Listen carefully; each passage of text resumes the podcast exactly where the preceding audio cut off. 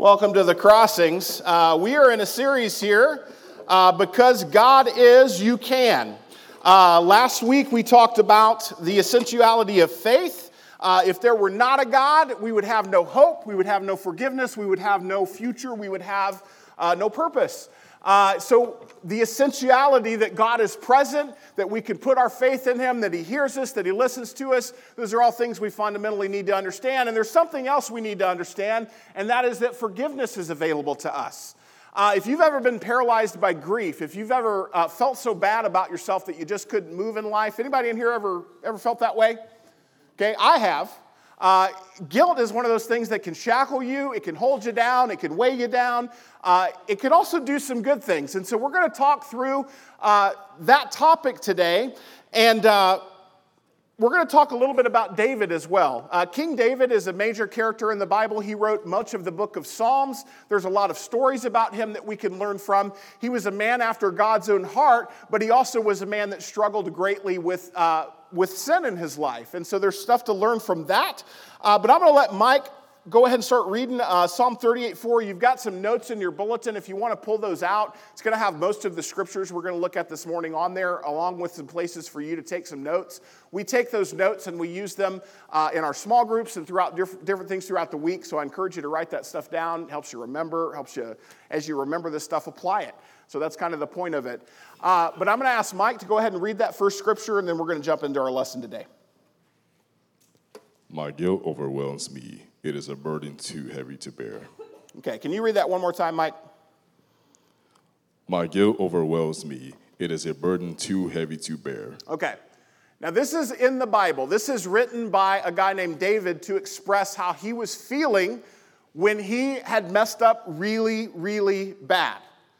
He says, in this instance, his guilt overwhelms him, it is a burden on him. Um, back in the 50s, there was a guy in the Air Force who was a major who started committing crimes. Now, anybody in here military? I know some of us are. If you're a major in the military, how high is your rank? You're up there. Like it's a high rank. So if you're a major in, in like the Navy or the Air Force, you're making a good living, you've got status, you're like you, you've got your life together if you're a major. Well, this guy is a major, and suddenly he has to go to, uh, he has to be institutionalized twice as a major because he was suicidal. Turns out, not only was he suicidal and having to be institutionalized, he also uh, had been committed, uh, he had been convicted of forgery and he had been convicted of stealing. This is a major in, in this, so he went to jail, right? Um, not only that, for years he had been drinking heavily all the time to the point that it was affecting his life at home. His marriage was falling apart, his relationship with his kids were falling apart. Now, this guy had been a model officer, headed for this promising career. But then there was something that happened that changed the course of his life.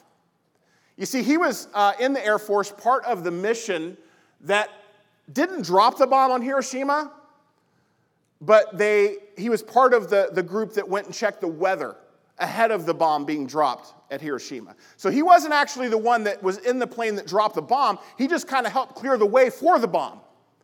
And then after the bomb was dropped in World War II, uh, ended the war, but, but he started having all these dreams and nightmares about women and children in Japan that were killed in that blast. And he had tons and tons of guilt. And so he went from being a model officer and somebody to look up to in the military to being this guy whose life was just falling apart. Through counseling and everything, they figured out that he was uh, trying to punish himself unconsciously because of the guilt that he felt over being part of that bombing uh, in Japan. He was unconsciously trying to bring this bad stuff on him. And guys, here's the truth that's just one example. Guilt unchecked will wreck your life. Guilt unchecked will wreck your life. Now, guilt can be a good thing, it could be a bad thing. What Satan wants to do is he wants to get in there and he wants to use that guilt to, to, to just incapacitate you. He wants to use your guilt to, to, to make you believe things about yourself that aren't true. To believe that you could never be forgiven, or to believe that you're different than everybody else, to believe that uh, somehow you're especially bad. That's what Satan wants to do. David struggled with this, okay? He would have been attacked whenever he was feeling low, he would have been attacked by these things. But, but David is a guy who, while he struggled horribly with guilt at times in his life, he's also a guy who writes things like this in Psalm 32. He says, What happiness for those whose guilt has been forgiven. Now, this is the same guy who just was writing about being burdened, right? This is a different passage. What happiness for those whose guilt has been forgiven. What joys when sins are covered over. What relief for those who have confessed their sins and God has cleared their record. See, there can be a positive side to guilt. It doesn't all just have to be bad. Couple of essential facts I'm going to give you about guilt, and we're going to jump into some practical, okay? Here's some important information about guilt and forgiveness. First of all, here's truth one, okay? Guilt is a tool that can be used by God, it can be a good thing. Uh, we live in a culture that never wants anybody to feel guilty about anything, but guilt can be a good thing, okay? It can be a good thing. David describes God's use of guilt in his life in Psalm 32, verse 4. He says, The pain never let up, for your hand of conviction was heavy on my heart. My strength was sapped. My inner life dried up like a spiritual drought within my soul. Does that sound pleasant? Okay, he's describing not a great time in my life. Like, I just feel like my, my heart is a barren wasteland, you know? Like, I, I'm not feeling great about life right now. That doesn't sound like fun. That sounds like it hurts. But you want to know what that pain caused David to do? Caused him to turn away from the sin that was in his life. It caused him to turn to God. Uh, there was a kid on the news a few years ago, really interesting story. It was this four year old little girl who had to wear oven mitts outside, and she had to wear a helmet outside, and she had to wear shin guards. And then her mom had to follow her around when she would go play outside as a four year old little girl. You wanna know why? She couldn't feel pain. She had a disorder that made it where she could not feel physical pain. And so her mom had to follow her around because if she stuck her hand in a bunch of broken glass, she wouldn't know. She would just cut herself up. If she was running down the hallway and smacked her head on the doorknob, you know, and started bleeding, she would just bleed. Like she didn't even care. She didn't feel it. What's pain for? Pain is to alert you that something's wrong, that needs to be fixed, right? Physical pain, whenever you bang your finger, you feel physical pain in your finger because something's wrong. It needs to be protected, it needs to be nursed, it needs to be fixed. What about when you feel spiritual pain? What is that telling you? That's telling you something's wrong spiritually. That's telling you something's wrong and it needs to be fixed. Whenever you're in that pain, God didn't design pain just for you to live in pain. You guys realize that, right? God did not make pain. God made pain. Okay, we get that? He didn't make it for you just to live in it. He made it as a tool to be used. But it's, it's, it's not when it's used by God just to hurt you. God uses pain and uses guilt to convict and to change me. That's God's use of it. Okay, this is the proper use of guilt. When we talk about what is guilt good for, this is what it's good for. It's good to convict you and change you. That's what it's good for. That's how God uses it. While God uses guilt in a positive way, uh, we've also got another character in the story, and that's Satan. And while God uses guilt in a good way, Satan misuses guilt in a bad way. You see, guilt is a tool that is misused by Satan. It's used by God, it's misused by Satan. And while guilt can be a good thing when it's used by God, when Satan takes it, he manipulates it, he twists it. Satan's goal is not for guilt to convict you and, and, and foster repentance. Satan's goal is for guilt to make you fall into despair and for you to get stuck in it. That's Satan's goal. Satan's goal is for you to walk through life feeling like you are especially bad and that you could never be forgiven by God. Okay? Some of us have a natural proclivity toward feeling that way. I do. I, was, I grew up being molested. Uh, whenever you have really bad stuff that happens to you when you're a little kid, you tend to internalize uh, certain truths that you think are true that are actually lies. One of those truths is uh, that I am especially bad. Whenever you're sexually abused as a little kid, that's usually at some point you're going to fall into the camp where you feel like a piece of crap.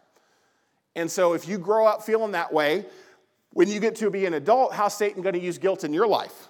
You already have a natural proclivity toward feeling like a piece of trash. Anytime life throws something at you, anytime there's adversity, anytime there's conflict in the family, anytime there's conflict in relationship or whatever, this is where my mind goes. I'm a piece of crap. I'm a piece of crap. Guys, if Satan can get you to believe deep down that you are just a piece of crap, what are you going to do in life? You, if you believe internally that you're a piece of crap, you are going to lower the expectations for your life because you're just a piece of crap. I'm going to expect out of life what a piece of crap will get because that's what I am. And that's how you live. And I know this is wrong and I shouldn't do it, but I'm a piece of crap, so I'm going to do it anyway. I know I shouldn't drink this. I know I shouldn't smoke this. I know I shouldn't take this. I know I shouldn't sleep with this person. I know I shouldn't punch this person in the face. I know I shouldn't cuss this person out. I know I shouldn't smack this kid around. I know I shouldn't. I know I should, but I don't care because I'm a piece of crap. And I'm going to do what a piece of crap does. Because what's the point? That's what Satan wants to do with your guilt. That's what Satan wants to do with your guilt. He either is going to make you really mean to people or he's going to make you really mean to yourself. That's what Satan's going to do with your guilt. And he'll misuse it. There was a guy in Corinth, we talk about this guy a lot. We talk about the guy who slept with his stepmom in Corinth. He's just a great example, right? There was a church that started back in the first century, and it was in a very progressive city named Corinth. Corinth was a lot like San Francisco. I used to live in San Francisco. I used to really like having my friends from out of town come to visit me in San Francisco, and then I would drive through the part of town where everybody's naked. That was fun, right? Um, you guys may not know this, but it was actually legal to do that in San Francisco. Uh, back when I lived there, you could be naked in the city and nobody cared. That's shocking when you're used to clothes, right? Uh, Corinth was a lot the same way. Corinth had places like that back in the first century that were just crazy. Even their cultural standards of the day, uh, Corinth was way more progressive and out there than other places. The church in Corinth was the same way because they had all these people that were converting and coming into the church in Corinth and people that had very progressive ideas and, and you know, were very forward thinking, they thought on a lot of things. And there was a young man there that became a Christian who decided he would hook up with his stepmom, and uh, the church just was okay with that. You know, we're progressive, we think, we think forward, we're gonna, we're gonna show this guy the grace of God. You just go on right ahead, you know, hook it up with, with whatever her name is, and, and we're gonna be okay with that. Now, Paul got the message about this, and uh, Paul's response is in 1 Corinthians 5, if you want to read about it. He writes to this church, and part of what he tells them is this guy is living in sin. You need to remove him from your fellowship in order for him to realize how serious this sin is. You need to remove him from your fellowship. So, literally, Paul's instruction was here's a guy who is claiming to be a Christian, he's claiming to be a disciple, yet he is living in a way that is completely contrary to what we teach. Blatantly. It wasn't like a hidden sin, like this was blatant, okay? You need to go sit down with this young man and tell him he cannot come back to your church as long as he's living that way. Did you guys know that's in the Bible? Okay, some of you in here are just learning you probably have not heard this before. It's actually in the Bible. Uh, we have instructions when somebody is claiming to follow Jesus, but then living in a way that is completely contrary to Jesus. We are instructed in the Bible to tell them, hey, if this is how you're going to live, this isn't for you. Until this changes, you need to, you need to go. Now, what happened is they told this young man that, and guess what happened? Apparently he was convicted. Because by the time you get to the second letter, Second Corinthians, Paul's instruction had changed to the church because they had exercised church discipline, they had removed this young man from their fellowship. Guys, the point of that was not to kick the kid out of the church. You know what the point of that was? Anybody? The point of it was to get him to turn away from his sin. Okay, let me ask you a question for any of you in here who thinks that what, what I'm saying is harsh, okay? That this idea of church discipline is harsh.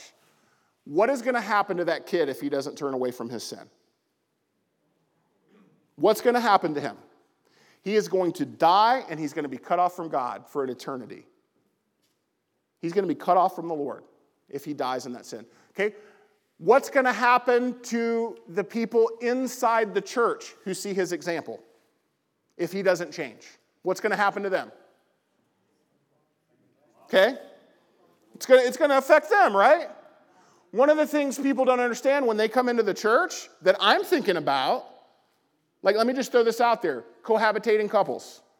Okay, if you're not married, you don't, you don't live together. That's something we teach here at the crossings. We frequently have young couples that come in here that are living together, not married, and we have to, we have to talk with them about that.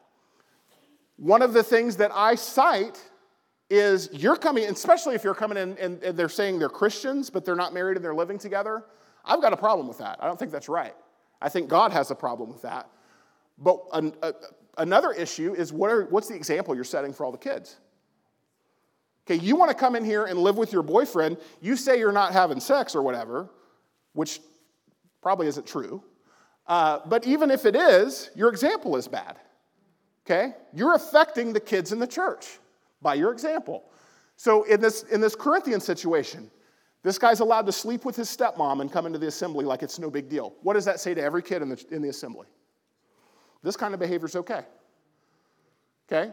So you've got the young man, you've got the church. Who else do we need to worry about in this situation? The, the people outside the church that knew that young man. What are they going to think about the church? What are they going to think? Is this a place where you go to get help and get, get connected to God? Or is this a place where you just go and are religious and fake it? Seriously. We do not need another fake religious group of people in the world. Those are not the kinds of people God uses to help anybody. Those are social clubs where people get together and, and just kind of waste time. Guys, if we're going to be real about this, we've got to be real. This behavior was going to hurt a lot of people if it wasn't corrected. So when Paul tells the church, hey, go tell this kid, if you're going to live this way, you can't come here. Guys, that was an act of grace. That was not harsh. That was an act of grace. That was good for the kid, it was good for the church, and it was good for the world. What was bad for the kid, bad for the church, and bad for the world is just letting that slide. It was going to kill him. And so the church is instructed to remove this young man. They do, that means the next time he came to church, when he was sleeping with his stepmom, he shows up with stepmom on his arm. Guess what they told him at the door? Sorry. As long as you're living this way, you cannot come in. How do you think that would have felt? How do you think that would have felt? If you showed up out there and you were doing something you weren't supposed to and you knew it and everybody knew it and somebody met you at the door and said, Sorry, you can't come in today today to this assembly? How would that have felt? Okay, now I want you to r- remind you this was not a new guy. This was not his, he was not a first time visitor to this church. He wasn't just getting to know people. This was a member of this church that knew better, that knew he was living in sin. He knew he was doing wrong. So when he was met at the door and they said, Hey, you need to take care of this, guess what he did? The kid repented. The kid stopped doing what he was doing that was hurting him, it was hurting the stepmom, it was hurting the church, and it was hurting the world. He repented. And then guess what Paul instructed the church to do? He instructed the church to protect this kid from Satan's next logical attack, which is going to be to make this kid who'd messed up really, really bad fall into so much despair and guilt that he can never get out. I want him to get stuck in it. That's Satan's attack. So Paul says in Second Corinthians, this is Second Corinthians. Now, this is after they've disciplined the kid. Here's his instruction. He says, So now, this is after he's repented. He says, So now instead, you should forgive and console him. Okay, this is after the kid had been disciplined. This is after the kid had repented. He is now coming back to the church saying, I've turned away from the sin. Could you please let me, let me back? Paul says, Forgive and console him for this reason so that he might not be overwhelmed by excessive sorrow. This is so important, church. Whenever you have messed up really, really bad, when you have sinned, when you have lived in sin, when you have been unfaithful, when you have known that what you were doing is wrong and you did it anyway, Satan's goal will be to get you to become overwhelmed by excessive sorrow to get you to sit down and cry and never get out of those, that puddle of tears. Satan will want you to get so focused on you and your shortcomings and what you can't do that that's all you look at. You know what we call that? Navel gazing. Just looking down at you, right? You're navel gazing, right? Satan wants you to look at you and nobody else. Do you want to know what's common among people who are living in despair and depression? They are looking at themselves. You want to find you want somebody that's depressed? Go, go find somebody that's depressed. I've struggled with depression. I know what it is to be clinically depressed. Okay, I'm not trying to be insensitive. Um, my manic depression runs in my family, uh, and mental illness and all kinds of fun stuff. Um, so I, I know about depression. I know what it feels like. I know what it feels like to be medicated. I know all that stuff. But when you are super duper depressed, who is your focus on? Do you guys get that? When you are super duper depressed, your focus is primarily on you. Now, it's on what you don't have, it's on uh,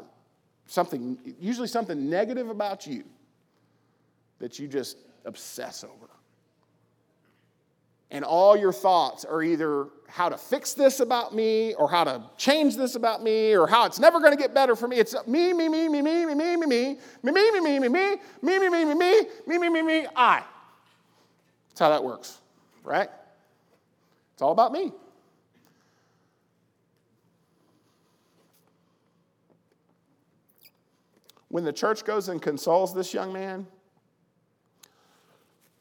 I have a feeling they talk with him a lot about Jesus.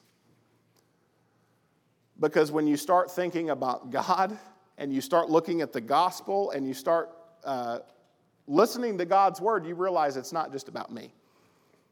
There's a lot more to this story. I am a minor character, right? But what Satan will want to do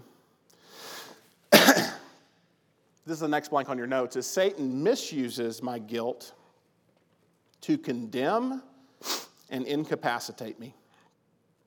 Satan misuses my guilt to condemn and incapacitate me. Uh, what Satan wants to do when you mess up is he wants to make failure part of your identity, where you believe this is just part of who I am. I'm no good. I'll never be good enough. I don't think I can be forgiven. I'm not like others. And when you feel condemned, when you feel condemned, who is your focus on? It's on me, right? Let me ask you if you're struggling today with guilt, if you're struggling with feeling guilty, here's a test. Ask, is my guilt making me more like Jesus? Or is my guilt making me less like Jesus? And that will help you decide is this something that God is using positively in my life, or is this something that Satan is misusing negatively in my life. If guilt is prompting you towards repentance and towards running to God, that's God using it. If guilt is causing you despair and to stay away from God because you feel dirty, that's Satan misusing it. So, how is guilt showing up in your life and is it being used by God or is it being misused by Satan? Because guilt is one of those things, guys, if Satan can get you stuck in it, he'll keep you there for life. It's like flypaper. It's like flypaper. You get stuck to it and you just don't move, it incapacitates you. If Satan can just get you to lay down and give up, he's won. And that's what he'll do with guilt. But here's the thing, guys God doesn't want you to be guilty. God does not want you to live in guilt. God did not make guilt for you to live in it. That's not what it's for. It's kind of like a check engine light. If the check engine light comes on, it is not Christmas decoration. If the check engine light comes on, what are you supposed to do? You're supposed to go to the shop. Now, some of you do and some of you don't. Right? But you're supposed to go to the shop because the check engine light is not supposed to stay on. Right? You're supposed to go get it fixed so it'll stay off. That's what guilt is like. When you get this spiritual pain in your life, that's God in His infinite wisdom. He has designed it where you can be alerted that something is wrong. A check engine light comes on. But what you don't want to do is drive through life with your check engine light on. The point of it is to go get it fixed. If you are in spiritual pain, guys, you need to go get help. You need to go to the shop. You need help, right? And that's what the rest of the lesson today is going to focus on. But the whole basis of this, guys, when we're talking about guilt, we serve a God of forgiveness. We serve a God who, his natural bent is he wants to bless you. He wants a relationship with you. He wants to take you and help you become the person that He always meant for you to be. He's got stuff for you to do on earth. He's got a purpose for you. He's got people that He wants to use you to bless. He may have ministries He wants you to build, He may have churches He wants you to plant. There's all kinds of stuff that God has in mind for you, right? But guilt will just incapacitate you. It is so important that we rest in the forgiveness of God. It says in Micah 7:18, this is out of the message. I like the way Eugene Peterson puts this. He says, "Where is the God who can compare with you, wiping the slate clean of guilt? For mercy is your specialty." That's what you love the most. You guys heard that word justified? Okay, in the Bible, it's a big word. Justified, justification means your, your sins are forgiven. In the original Greek, uh, they used to, well, let me say it this way 2,000 years ago, uh, they would, instead of having paper contracts like we do today for real estate or whatever, they would use stone because stone didn't decay. And if you were going to spend money to buy a building or something, you'd get your contract uh, chiseled in stone so that you'd have it there. And after a contract expired, say if the property was sold to another party, they would take that same slate, that same piece of stone that had the contract on it, and then they would take a long wedge and they would put it up at the top of the slate, and they would take a hammer and they would hammer that wedge down, and it would take all of those letters off of that contract where it was just a smooth piece of stone. And then they could, they could etch in the new contract. You want to know what the process of making that stone smooth was called? It's called justification. That's what the word means. When you're justified, your slate is clean. That's where that phrase clean slate comes from. It comes from stone contracts on rocks. We'd make the slate clean so we can fill it back out, right? Justified, this is not on your notes, but it's good to remember. Justified, a good way to remember the, the biblical concept of justified, justified means just as if I'd never sinned. That's a good way to remember that. Justified means just as if I'd never sinned. Now, if you've messed up super bad in life, you've messed up super horribly bad in life, you know you're not right with God. You know if you stood before God right now and He said, you know, were you with me or not on earth, you would be not, right? It would not be a good day for you. You know that there's stuff that, that you need to be forgiven for, right? Guess what? guess what? You can be forgiven. You can be justified. It doesn't matter what you've done. It doesn't matter how unfaithful you've been. It doesn't matter how bad you've messed up. When you turn to God in repentance, you can have your slate wiped clean. Now, that's good news in the church. That's good news. Where is the God who can compare with you, wiping the slate clean for guilt? For mercy is your specialty. That's what you love the most. Guys, if you are struggling with Satan misusing guilt in your life, Jesus Christ offers you forgiveness. You have to turn to him in repentance. It, it ain't all just easy if you're letting go of things, right? But that's why he gives us the church. You don't do it alone. That's why he gives you the Holy Spirit. You don't do it alone. That's why he gives you his word. You have instructions. You're not alone, right? But we're supposed to be a family here at the church that's helping one another repent of sin. Guilt will incapacitate you and keep you from repentance. So you've got to deal with your guilt. Part of what will help you deal with your guilt is trusting that this stuff we read in the Bible about forgiveness is true. When, when Jesus says he forgives your sins and he justifies you when you turn to him in faith, it's true. So, what is our job? If Jesus says I'm forgiven, what's my job? I need to accept that forgiveness and I need to believe and trust that, that what he says about me is true. We're going to uh, finish today with four essentials uh, that banish guilt and bring grace. But before we get into that, guys, I want us to firmly remember that we serve a God who is a forgiving God. We're going to take uh, communion together. Um, do we have that ready? Okay. Um, we take communion every Sunday here at the crossings because uh, that's why the early church met. Uh, we either take it in our assembly here or we'll take it in our small groups. Our small groups are not, uh, some, many are not meeting today with the adults, so we're going to take it in here. Um, but we do that because that's what the early church did. That's why they got together on Sundays. Sundays were, was the day uh, that Jesus rose from the dead, and so that's when the early church met. And one of the primary reasons they would meet together uh, was because Jesus, before he died, told his followers, uh, as they were eating a meal together, he took some bread and he broke it and he gave them all a piece and said, This is my body. Take this in remembrance of me. Then he gave them all a drink of juice and said, This is my blood that's going to be spilled for you. Take this in remembrance of me. And I would have been interested to sit around the table uh, at that moment because they didn't know about the crucifixion. This was before Jesus went to the cross. All of the stuff he was teaching them, he knew it was about to happen. They didn't know.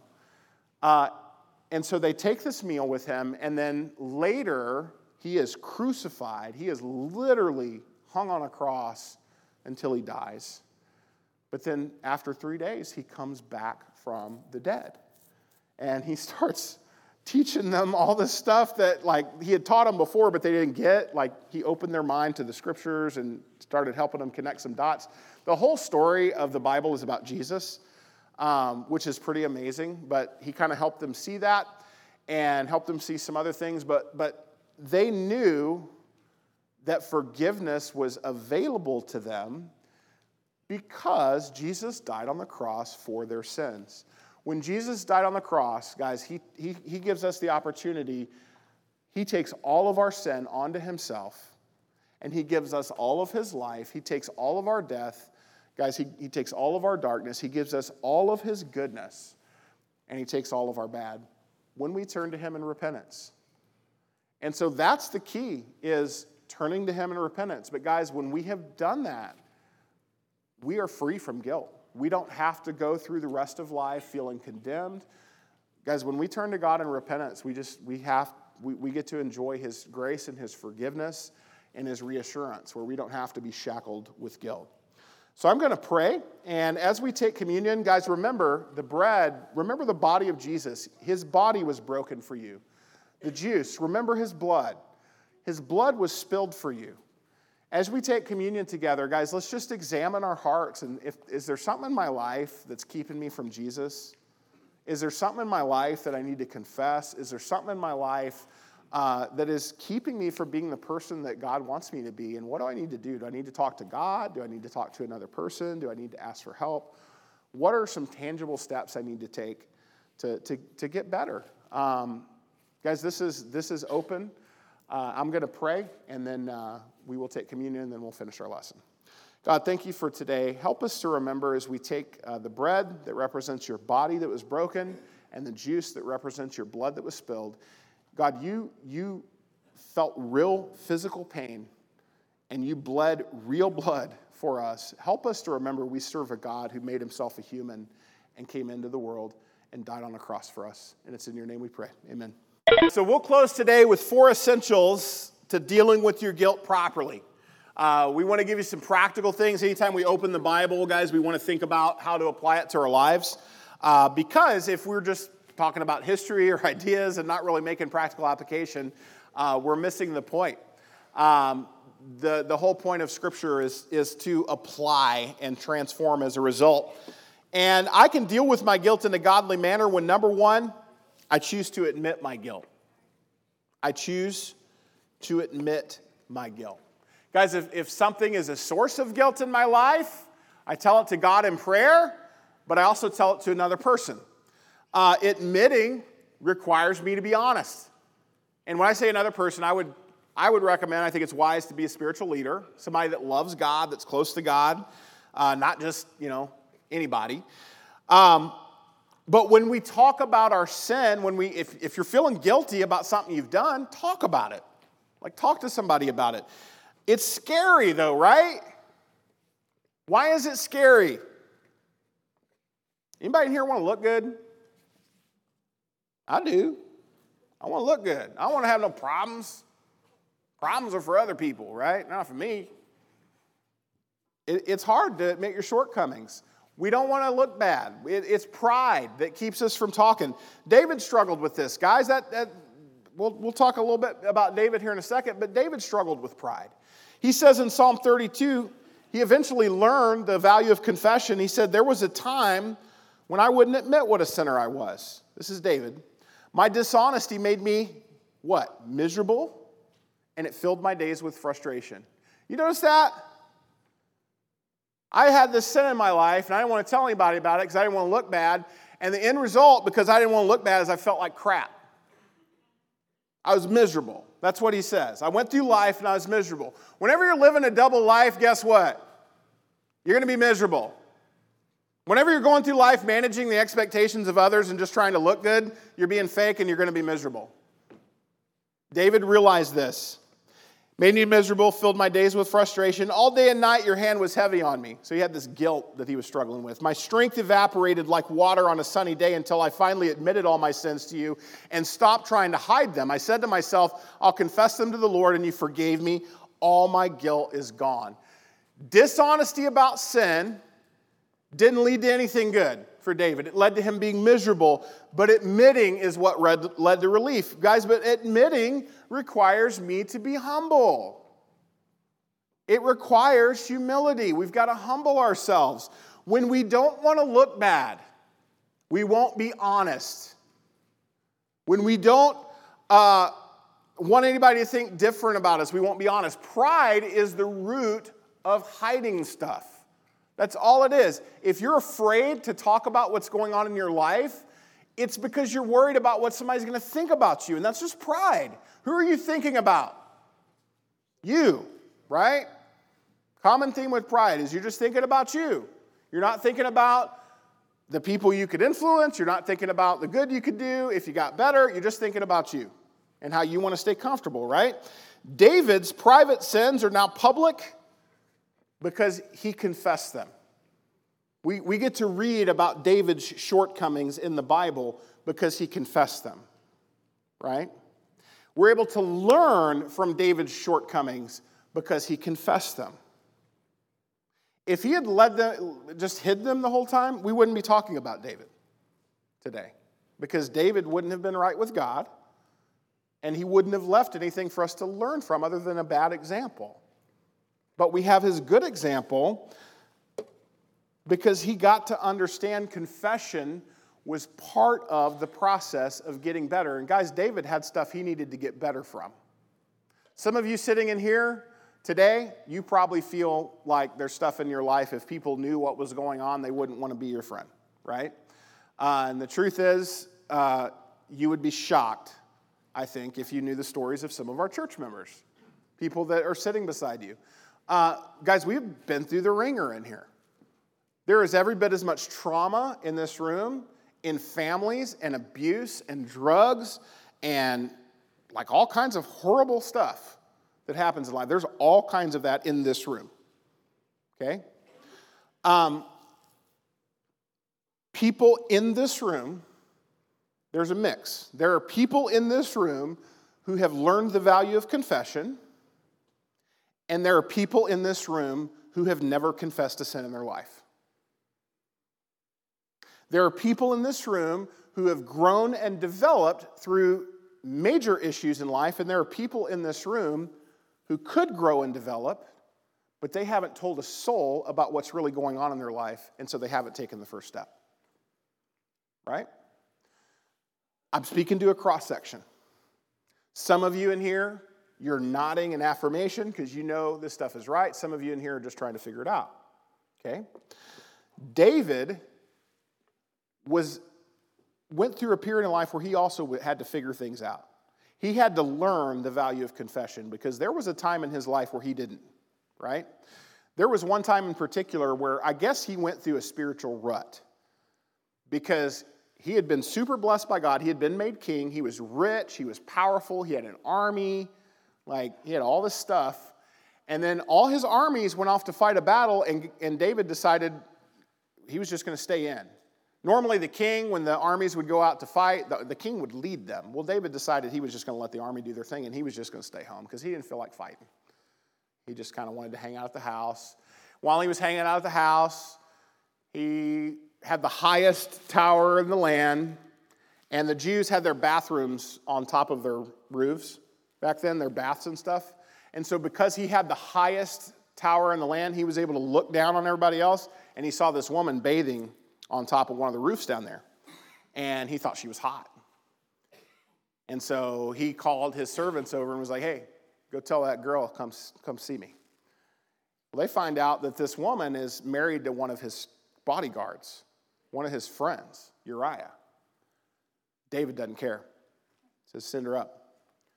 Bathsheba comes to visit David. Yeah, her name's Bathsheba. I know it's funny. Um, she was taking a bath.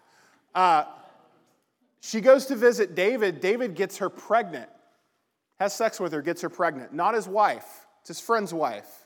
Gets her pregnant. Where's her husband? Well, he's out on the battlefield doing what faithful soldiers do. David's like, okay, I got her pregnant. What do I do?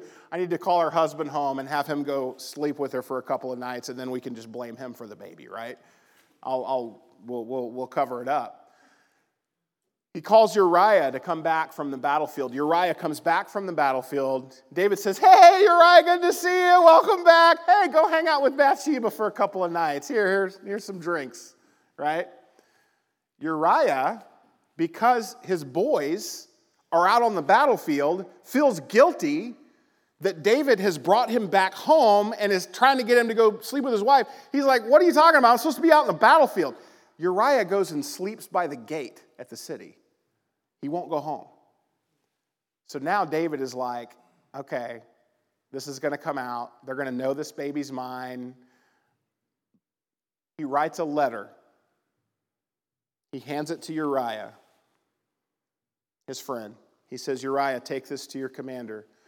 Uriah doesn't know, but in that letter, it was instructions from David, King David, a man after God's own heart, who was such a good, godly man it was instructions from King David given to Uriah that Uriah carried in his own hand a sealed letter. He didn't read it, it was a sealed letter he took to his commander. In that letter, it said, Take Uriah to the most fiercest part of the battle, go into the middle of it, get him to start fighting, and then have all of our soldiers run away from him. And so, guess what happened to Uriah? He got murdered. He got killed in battle, but it was planned. because David wanted him to get killed to cover up his sin. You ever done anything like that? I've done some jacked up stuff. I haven't murdered anybody yet. I haven't murdered anybody. I have friends that have. I have several friends that have. Uh, so if you guys mess with me, just know I know murderers. Um, I've never done that. And I'd like to say David felt really bad after this and went and confessed his sin, but that's not how it went down. It, it went down because God inspired one of his prophets to go get up in David's grill. And then David had to decide what he was going to do after that. We'll talk about that in a second. Um, he gets busted and he admits everything. Okay, David does. This whole affair, this whole situation. Humility and honesty are what allowed real help to enter his life because he says in Psalm 51 I admit my shameful deed. It's against you and you alone that I sinned and did this terrible thing. You saw it all, and your sentence against me is just. You deserve honesty from the heart. This is David's conclusion after messing up, but then he handles it faithfully. He confesses it. Who's he speaking to here? It is against you and you alone that I sinned and did this terrible thing. Who's David talking to? He's talking to God. Guys, that's the trick to getting over your sin is do you love God enough to care that you offended God? That's, that's the difference between faith or not. Is do you care enough that you offended him? That's godly sorrow versus worldly sorrow. David here exhibited like he, he loved God. That's one thing you can say about him is he really loved God. What's the greatest command in the whole Bible? Love God. That's it. Love God with all your heart, soul, mind, and strength. That's the greatest commandment in the whole Bible. The second is like it love your neighbor as yourself, right? Jesus says all the law and the prophets, the whole Bible hangs on these two things love God and love your neighbor as yourself. David loved God. He screwed up horribly. But then he comes in and he has a real heart change later, and he responds faithfully in godly sorrow. He responds faithfully in repentance. And as a result, his guilt subsided. He messed up horribly, and his guilt subsided. Now, there's, there's other guys that messed up horribly and they didn't. Uh, another example is Amon. King Amon, he was another Israelite king. Uh, he had a dad named Manasseh who was also a king. Manasseh was a horrible man for 90% of his life. Then he ended up coming to faith late in life uh, and became, you know, a follower. But then his son just continued being a, a, not good guy. It says, unlike his father Manasseh, King Ammon did not humble himself before the Lord. Amon increased his guilt. So here you see David, his guilt subsides because he repents and turned to God. Amon, another guy who messed up bad, he did not repent. He continued in sin, and it says his guilt increased instead of subsiding. Guys, here's the truth. This is a promise from the Lord. James 4 6 God resists the proud, but gives grace to the humble. That is a promise from God. Do you want to make God your friend? Be humble. Do you want to make God your enemy? Be prideful. That's it. And that's the difference when you're talking about uh, repenting and, and, and dealing with guilt. That's the difference. Humility or pride. Are you going to turn to God and know your place and let Him be God, or am I going to continue saying, I know better and I'm going to tell you how to, you know, here's, here's my wisdom and what I think about things? Shut up. Like, listen to God. That's what David would say to you. Be quiet and listen and, and be humble before Him. Part of being humble is, uh, is believing what God says about forgiveness, too. You got to believe what the Bible says. If, if Jesus says you were forgiven if you turn to Him in repentance, it doesn't mean you're not. It's part of being faithful is, is, is believing that. Secondly, I can choose to deal with my guilt in a godly way when number two, I choose to ask God to help me. I choose to ask God to help me. In David's example, I ask God to help me have a pure heart and a right spirit. This is a good thing to pray for. In Psalm 51, David says, Create in me a pure heart, God, and make my spirit right again. Uh, this whole psalm, Psalm 51 and Psalm 32, we've been coming out of those a lot. Those are all about penitence and guilt. So the whole context of that psalm, where David is saying, uh, you know, create in me a pure heart, make my spirit right again, the whole context of that is David dealing with guilt. Uh, keep me strong by giving me a willing spirit. Guys, the cause of David's problem when it comes to guilt originated in the heart. It's the condition of the heart that leads to an execution of, of action. Uh, if it's going to come out of your life, it's going to start in your heart. Okay, that's just the truth. If you don't address your heart issue, the same symptoms are going to show up over and over again until the heart issue gets dealt with. Um, secondly, I need to ask God to help me with obedience. I need to ask God in prayer, creating me a clean heart, pure spirit. I also need help with obedience. In Psalm 32, 8, 9, uh, the Lord says, I will teach you the way you should go. I will instruct you and advise you. Don't be stupid like a horse or a mule, which must be controlled with a bit and bridle to make it submit. Uh, did anybody here go watch donkey basketball? Okay, a few of us. Uh, I had never heard of donkey basketball until a couple of months ago when I got a flyer that one of our church members was going to be a donkey jockey. Uh, Tanner, he's not here today, but um, never heard of it. So it was this fundraiser that they did at this high school where they had firemen come and ride donkeys, and Tanner's a fireman. And then who were the other guys? The police? So they had firemen versus police and donkey basketball. And if you don't know anything about donkeys, they don't listen. Um, and so it was really funny. You know, we bought tickets to go watch this thing. Uh, and you got like five on five. Each person has a helmet and like they sit on a donkey and they pass a basketball and try to play a game, but the donkeys just ain't having it, right? So there's guys out there, like the donkey's sitting on its haunches on the basketball court, and this guy's like trying to yank it, and there's all this chaos around, and then one of them decides to take a crap in the court, you know, and like just all kinds of chaos everywhere. It was a lot of fun.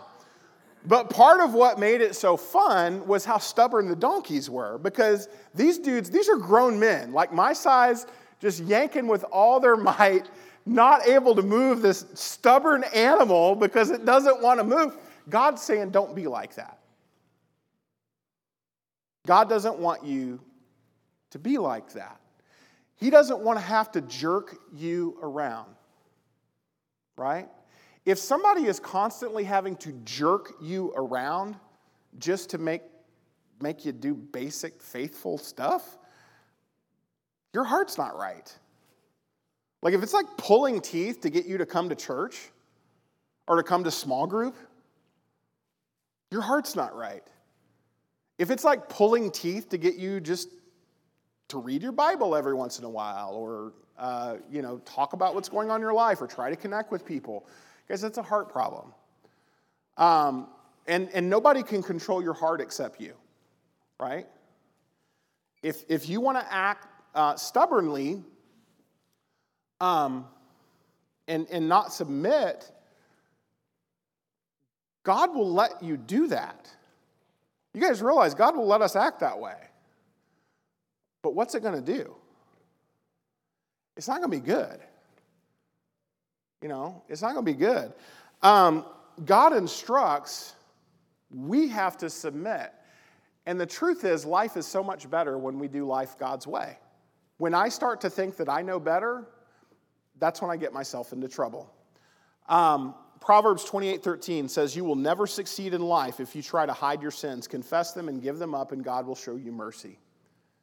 Confess and give them up. There has to be a change, right? There has to be a repentance. And That takes help a lot of times. Whenever I became a Christian, um, I, had been doing drugs for a long time and I had a lot of bad habits.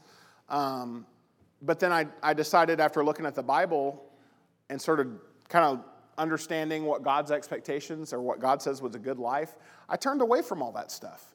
Man, that was hard to do though when you've done nothing but drugs every day for years and all your friends, that's all they do. You know what I had to do? I had to move. I had to move away. I had to make new friends.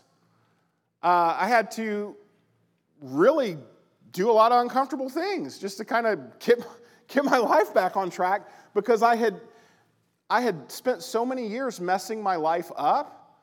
You know, when you've spent years messing something up, it doesn't get better overnight. You guys realize that? It's a process. But man, uh, I got serious about following God, and I'm jacked up. Like any of you guys know me, you know I'm a mess. But I got serious about following God, and I started trying to do it as best I could. And I, I was confessing when I would mess up. I wasn't a model in that, but uh, guys, I did. I, I talked about my sin and stuff that was going on, and I was able to get help. But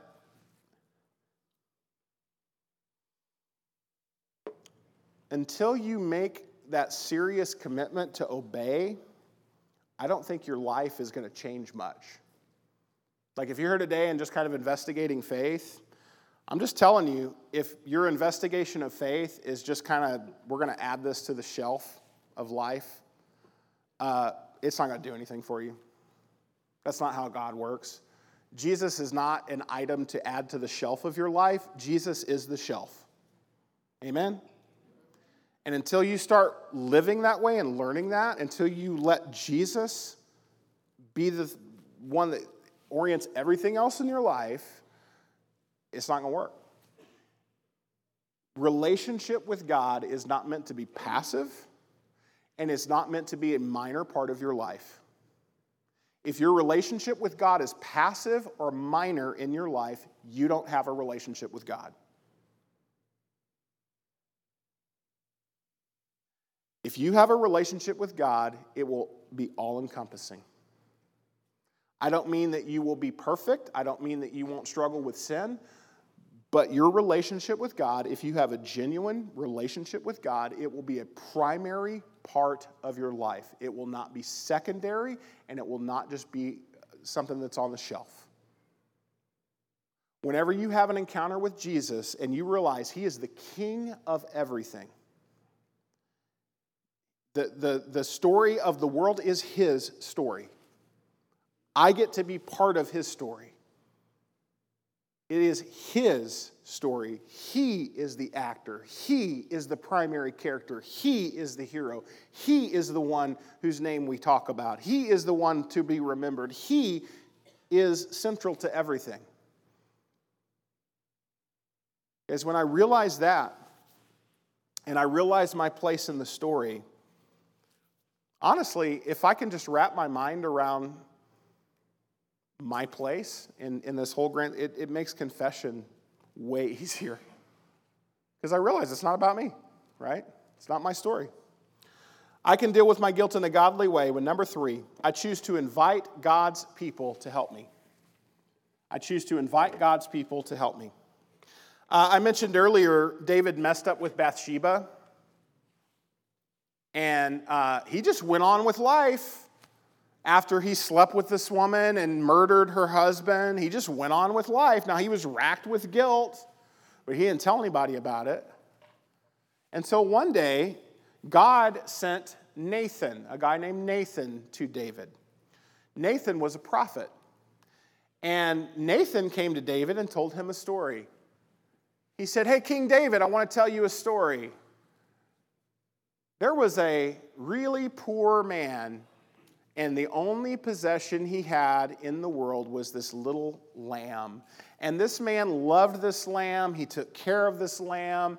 He nurtured this lamb. He loved this lamb so much. It was his favorite pet. He would even like sleep with it in his bed and share meals with it and stuff. Like this was, he loved this thing like it was his kid, like it was a child. And then there was a wealthy man next door who had all kinds of sheep. He had thousands of them. He was the wealthiest man in the land. He had everything you could think of next door to this little poor guy that just had this little lamb. Well, one time the wealthy man had friends come in from out of town. And he decided he was going to have a meal for his friends that came in from out of town. And he thought to himself, I could kill one of my sheep and give it to my friends, but I don't want to. I want to go steal that guy's sheep and give it to my friends. And so this guy goes and he steals the poor man's pet lamb and he kills it and cooks it and feeds it to his guests. Nathan said, King David, What should be done to that rich man who treated that poor man that way? David said, That man should be cut up into pieces. He should be punished horribly. And then, then we get to the punchline. You want to know what the punchline is? Nathan said, King David, you are that man. You had a soldier who had one thing in life. One thing in life. You are the king. You have all this stuff. You got concubines. You got all this. He had one thing, and you took his one thing. Said, You are that man. How do you think David felt in that moment? How do you think he felt in that moment? He felt low. And he knew that Nathan had been sent to him by, by God. And guess what? This is what led to David repenting right here. Was Nathan coming and getting up in his grill. Guys, sometimes God will send people into your life that give you a message just for you because there's somebody that has the Spirit of God in them, but they also know you. And God, through them, gives you a message. What are you going to do when somebody gives you a message from God? You can either listen or not. You can listen or not. David responds faithfully. He was a good example in this. Guys, he screwed up bad. He was a bad example in that. But when he gets convicted, he responds faithfully, and he's a good example in that. Guys, uh, Galatians 6, this is what we're told to do when somebody screws up. Brothers and sisters, if someone's caught in a sin, you who live by the Spirit, that means you're a Christian, should restore that person gently, but watch yourselves, or you also may be tempted.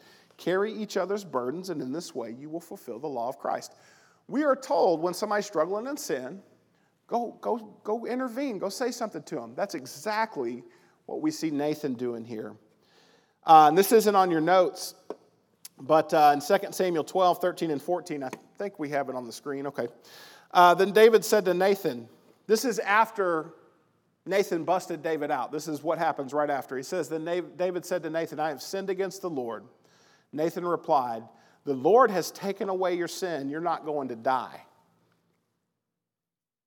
But because by doing this you have shown utter contempt for the Lord, the son born to you will die. That's tough right there, man. The kid that Bathsheba got pregnant with died. And this was punishment from the Lord. Here it says it in the Bible. Not every baby that dies is punishment from the Lord, okay? I know we've had miscarriages and things like that in here. Don't take this as my miscarriage was God punishing me. Please don't. I didn't say that. In this case, this was punishment from the Lord. And so David screws up horribly. He admits his guilt, but then he still has to deal with some consequences. And just because you confess your sin, it does not mean there may not be consequences you have to deal with, right? I know people that have screwed their lives up on drugs and gotten their kids taken away. And they end up getting back, they get off drugs, but they still have to deal with the consequences of their kids getting taken away. I know people who've lost marriages. I know people who've lost, uh, you know, I've had health issues and all kinds of stuff because of sin.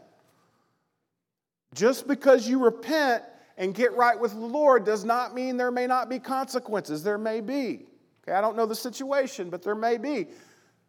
But God can work and will work. And David, man, how do you think it felt for him to hear that his baby was going to die? It Felt horrible. You know what he did? He went and cried for days. He went and cried for days. And then the child dies. And then guess what David did? He got up and he went and got something to eat.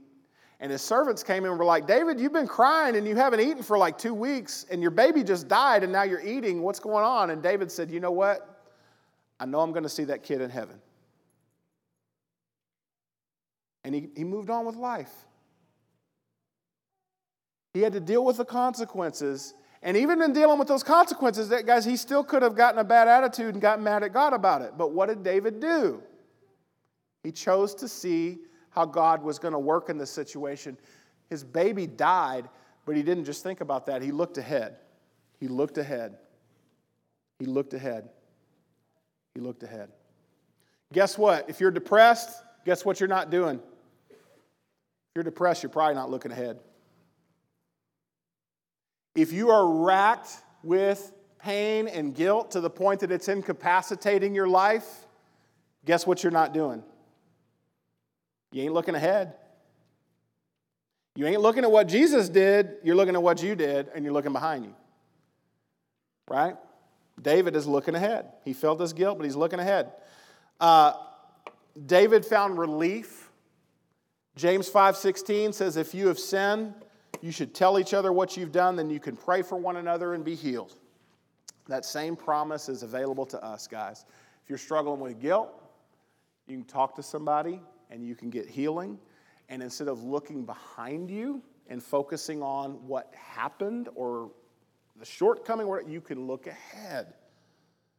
Guys, and that's the difference between a, a depressed life and a, and, a, and a happy life a lot of times. It's just the ability to do that. Look ahead and have something to look forward to. Here's what we have to look forward to. We'll close with this. I can deal with my guilt in a godly way. With number four, I choose to embrace God's forgiveness. I choose to embrace God's forgiveness. In Acts 2:38, uh, Peter is talking to a group of people who had sinned against the Lord. They had killed Jesus. Peter says, "Be assured of this: God has made this Jesus, whom you crucified, both Lord and Messiah." When the people heard this, they were cut to the heart and said to Peter and the other apostles, "Brothers, what shall we do?" Peter replied, "Repent and be baptized, every one of you, in the name of Jesus Christ for the forgiveness of your sins." All right, you want to be right with God. It says right here repent and be baptized. What does repentance mean? Uh, repentance means a turning away from sin. It literally means change of mind. It's the Greek word metanoia. Meta means change, noia means mind. It means you start to see your sin the way God sees it. So if God says something is wrong, what do you think about that something? You guys awake? Think it's wrong. If God says something is right, what do you think about that? You think it's right, right? You listen to God. That's what it means. Um, I align my mind with God. As a result of starting to see my sin the way God sees it, what do I do? Do I run into it? No, I stay away from it. Because when I start to see this as deadly poison, I don't go and run into it, right? That's repentance. Baptism is a reenaction of the death, burial, and resurrection. Um, if you wanted to become a Jew back in the first century, if you were a Gentile and wanted to become a Jew, you had to be baptized to become a Jew. A lot of people don't know that. Baptism started in Judaism. It was how uh, they would bring Gentile proselytes into the religion, is they would go through this baptism ceremony. The Jews were already familiar with baptism by the time you get to Acts 2. That's why it wasn't crazy when Peter uh, says, Repent and be baptized for the forgiveness of your sins. They already associated baptism with new birth, new identity, because they had used it for hundreds, thousand, or a couple thousand years with, with Gentiles. It was a familiar practice to them. Uh, Peter puts a new twist on it. This is, this is how we're going to connect to Jesus now. He says, If you will die to yourself, be buried with Jesus, just like Jesus was buried, and then rise again, just like Jesus rose from the dead, your sins are going to be forgiven. Baptism is a line in the sand. It was uh, the entry point for the early church. You were not a Christian until you were baptized. That was not confusing in the first century, that was fact. Uh, it was a line in the sand. God wants us to have a line in the sand because he does not want us, one of the reasons, he does not want us going through life guilty. When you are baptized, when you give your life to Jesus in repentance, you are forgiven. There is no need for you to go through life wondering, Am I forgiven? There is no need for you to go through life wondering, Am I saved? There is no need for you to go through life wondering, Does God really love me?